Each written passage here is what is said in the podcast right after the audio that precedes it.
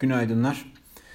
Ee, Dow Jones Sanayi Endeksi dün gün içinde tüm zamanların en yüksek seviyesini görürken Nasdaq 100 Endeksi ise son 3 ayın en düşük seviyesinde kapanış yaptı. Dolayısıyla son derece belirgin bir ayrışma söz konusu sektörler arasında. Ee, hatta bunu aslında e, Dow Jones bölü Nasdaq gibi bir kendi kendi içimize bir endeks yaratmış olsaydık orada da görecektik. Ee, bu endeks yani 90'lı seviyelerden beri ben baktım buna. 90'lı ee, seviyelerden bu yana sürekli Nasdaq lehine gelişen bir endeks. Sadece 2000'deki dot-com balonunda ters dönmüştü. Ondan sonra tekrar aşağı yönüne yani Nasdaq yönüne Doğu bölü Nasdaq olarak düşünürsek aşağı yönüne devam etmişti. Ee, bundan birkaç ay önce herhalde 4-5 ay kadar önce burada bir e, te, yeniden bir Dov lehine bir hareket başlayabilir demiştim ben bir yayınlarda ama Biraz erken konuşmuşum fakat şu anda bu hareket gerçekleşiyor ve oldukça da sert gerçekleşiyor. Ama tabii önemli konu burada bu devam eder mi etmez mi konusu. Ona göre yani e, işte elektrikli araçları alacağız vesaireyi alacağız veya almayacağız karar vermek lazım. Şimdi geçmişteki e, hareketlere baktığımızda e, momentum endeksiyle S&P 500 momentum hisselerinden oluşturulmuş bir endeks ile S&P 500 value yani değer hisselerinden oluşturulmuş bir endeksin spreadine baktığımızda e, bu spreadin 2020 senesi içerisinde rekor seviyelere gittiğini görüyoruz. Ve şu anda da yine rekor hızla da aslında aşağı doğru geldiğini görüyoruz bu spreadin.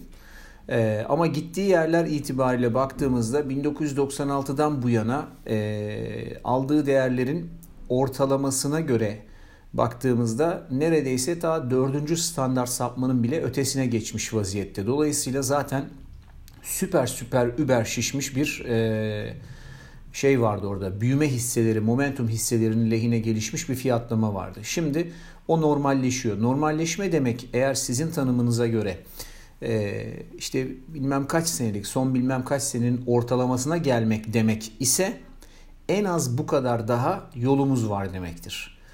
Ee, daha önce 2000'deki dotcom balonunda e, işte 3. standart sapmaya kadar e, gidilmiş. Şu anki 3. standart sapmaya kadar gidilmiş ve daha sonrasında onun normalleşmesinde e, yine dönem ortalamasına kadar inilmiş. Ama şu anda o kadar fazla bir Nasdaq'ta e, o kadar fazla satış olacağını çok zannetmiyorum. Hatta şöyle düşünüyorum. Tabii e, yine e-mail notunda paylaştım bu üzerinde konuştuğum grafikleri ama e, görürsünüz oradan.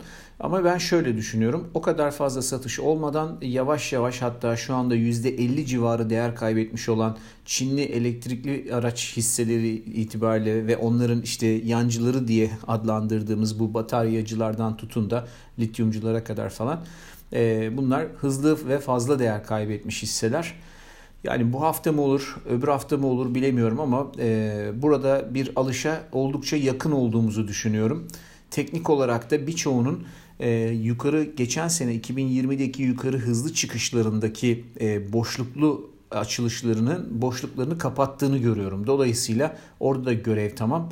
E, belki bu hafta veya öbür hafta içinde bu, bu piyasada da tekrar bir e, yukarı hareket gelir gibi düşünüyorum. Daha büyük perspektifte ise, ise e, büyümenin teknoloji hisseleri olmadan, teknoloji şirketleri olmadan ol, e, gerçekleşmesi pek mümkün değil.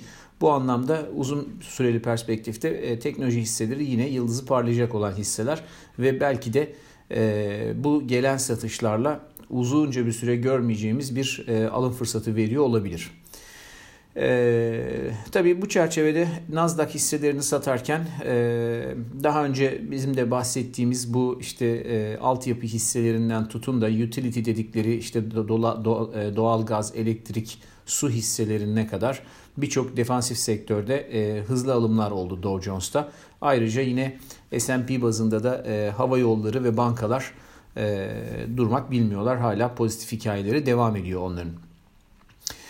E, tahvil piyasasında e, 1.60 seviyesi kritik bir yer olduğunu söylemiştik. Buranın üzerine çok gidisi gidisi yok gibi gözüküyor ve buralardan e, bir şekilde piyasa baskılanıyor. Ama bugünkü tahvil ihalesi önemli. Eğer yeterince talep gelmezse e, kısa zaman içerisinde 1.60'ın üzerine gitme ihtimali her zaman var. Ama e, bu bölgede konsolide olacağını düşünüyorum daha çok.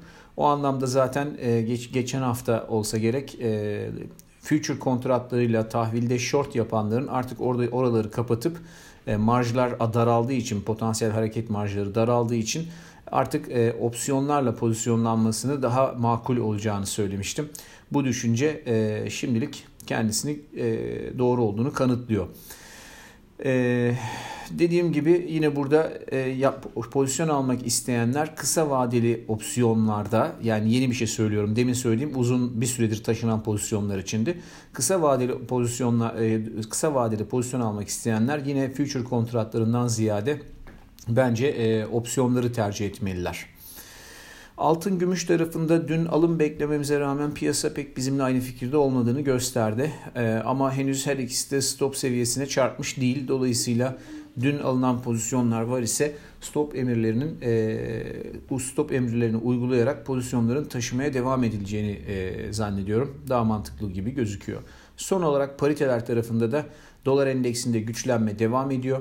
Ma- majör paritelerde e, baskının devam ettiğini görüyoruz. Euro dolar paritesi bu sabah test ettiği 1.1836 ile 200 günlük hareketli ortalamasının sadece 7 pips üstünden şimdilik yukarı dönmüş gözüküyor. Ama e, dolar endeksi de 200 günlük hareketli ortalamasına yaklaştı ve onun çekimine girmiş durumda. Muhtemelen biraz daha dolar endeksinde yükselmeyi göreceğiz. Hatta daha uzun vadede daha fazlasını da görme ihtimalimiz var. Bu da pariteyi daha aşağılara doğru ittirecektir diye düşünüyorum. Bugünlük bu kadar. Herkese iyi seanslar.